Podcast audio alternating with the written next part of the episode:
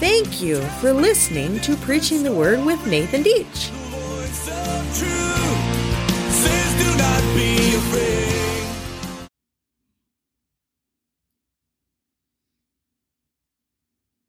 Today, we're going to begin a new series entitled The Mysteries of God's Word. In this series, we're going to delve deep into the depths of what God's Word has to say. And we're going to explore the truths that have seemingly become lost in our culture and in modern pulpits today. We will investigate some of the history of what Moses, the prophets, Jesus Christ, and the apostles have taught. And we will examine how Scripture has historically been understood. While the revelation of Scripture and its mysteries is not new, some of this material may seem very new.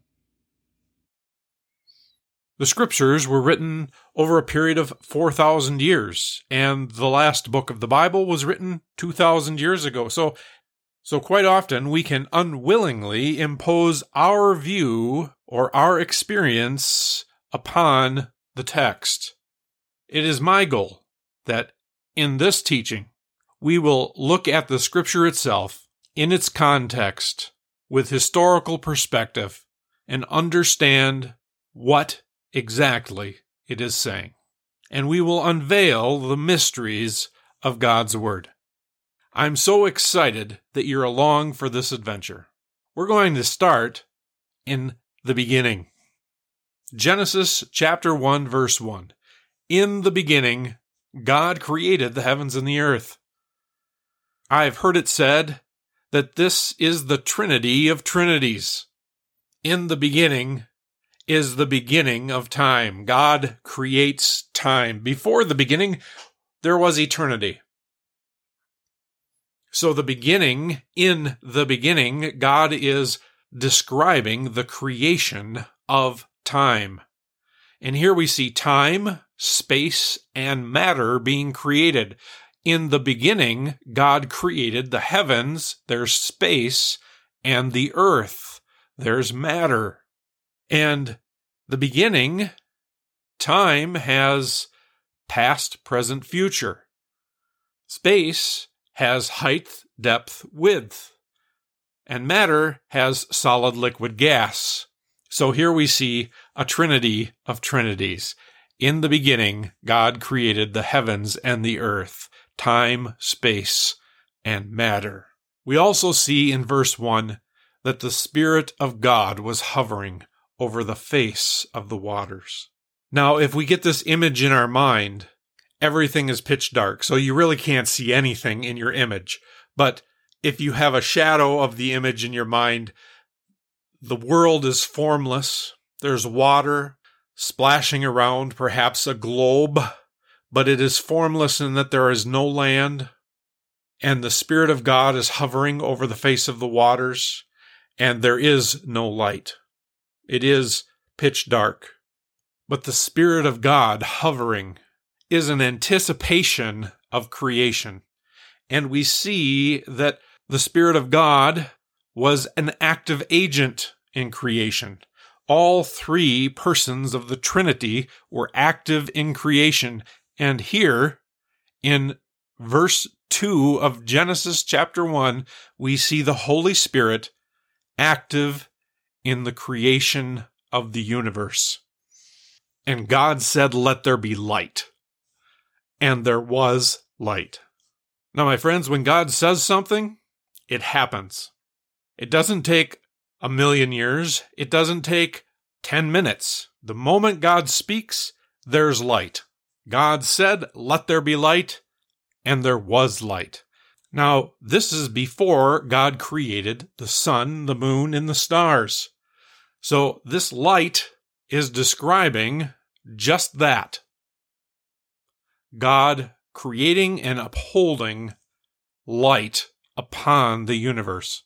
Now, some theologians have put forth the idea that this light was emanating from God himself. For Scripture tells us God is light, and in him there is no darkness at all. Scripture also tells us that God lives in unapproachable light. But from the context of verse 3, this does not appear to be emanating from God. God is creating light. He says, "Let there be light," and there was light. Scientists often throw around the idea that the light from stars is so far away it would take millions of light years to travel to the earth. That, my friends, is solved right here.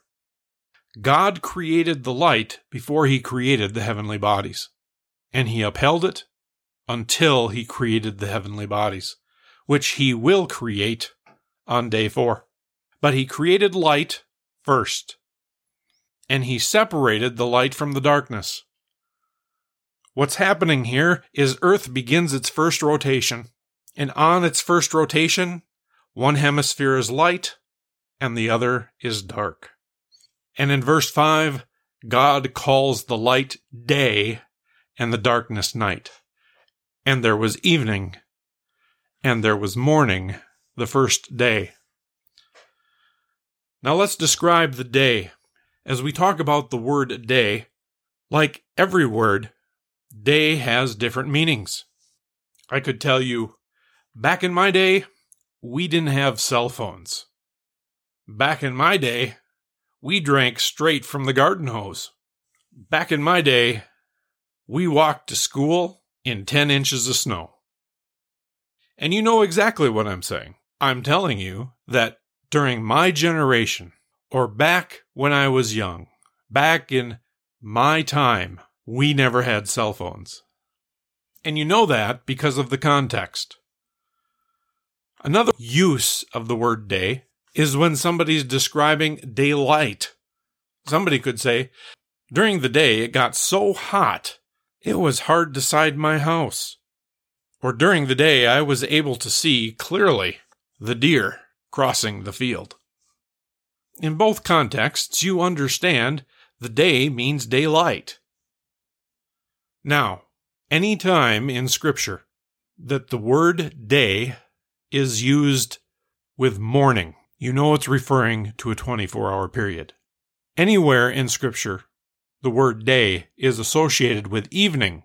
You know it's referring to a 24-hour period. Anywhere in Scripture, the word day is associated with a number, you know that it's referring to a 24-hour period.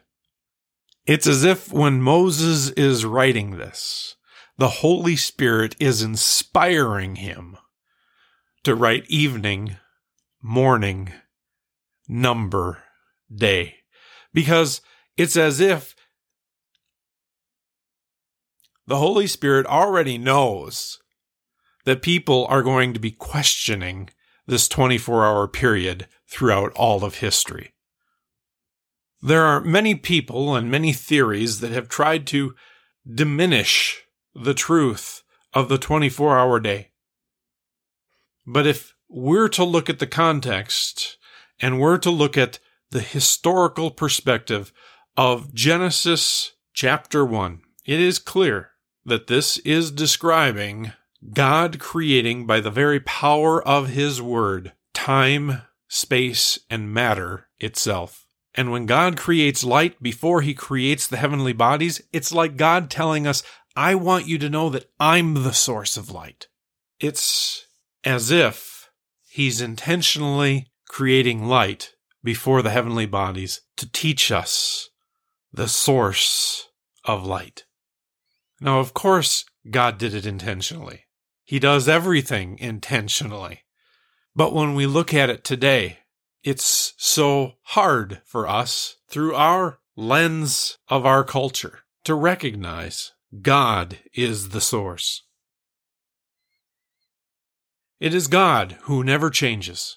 He is the same yesterday, today, and forever. And one day he will come back, and he will again be our all and all. I hope you enjoyed our session today. I look forward to speaking with you again as we look into how God separated waters from waters in our next session on the mysteries of God's Word. Trust in the Lord with all your heart and do not lean on your own understandings.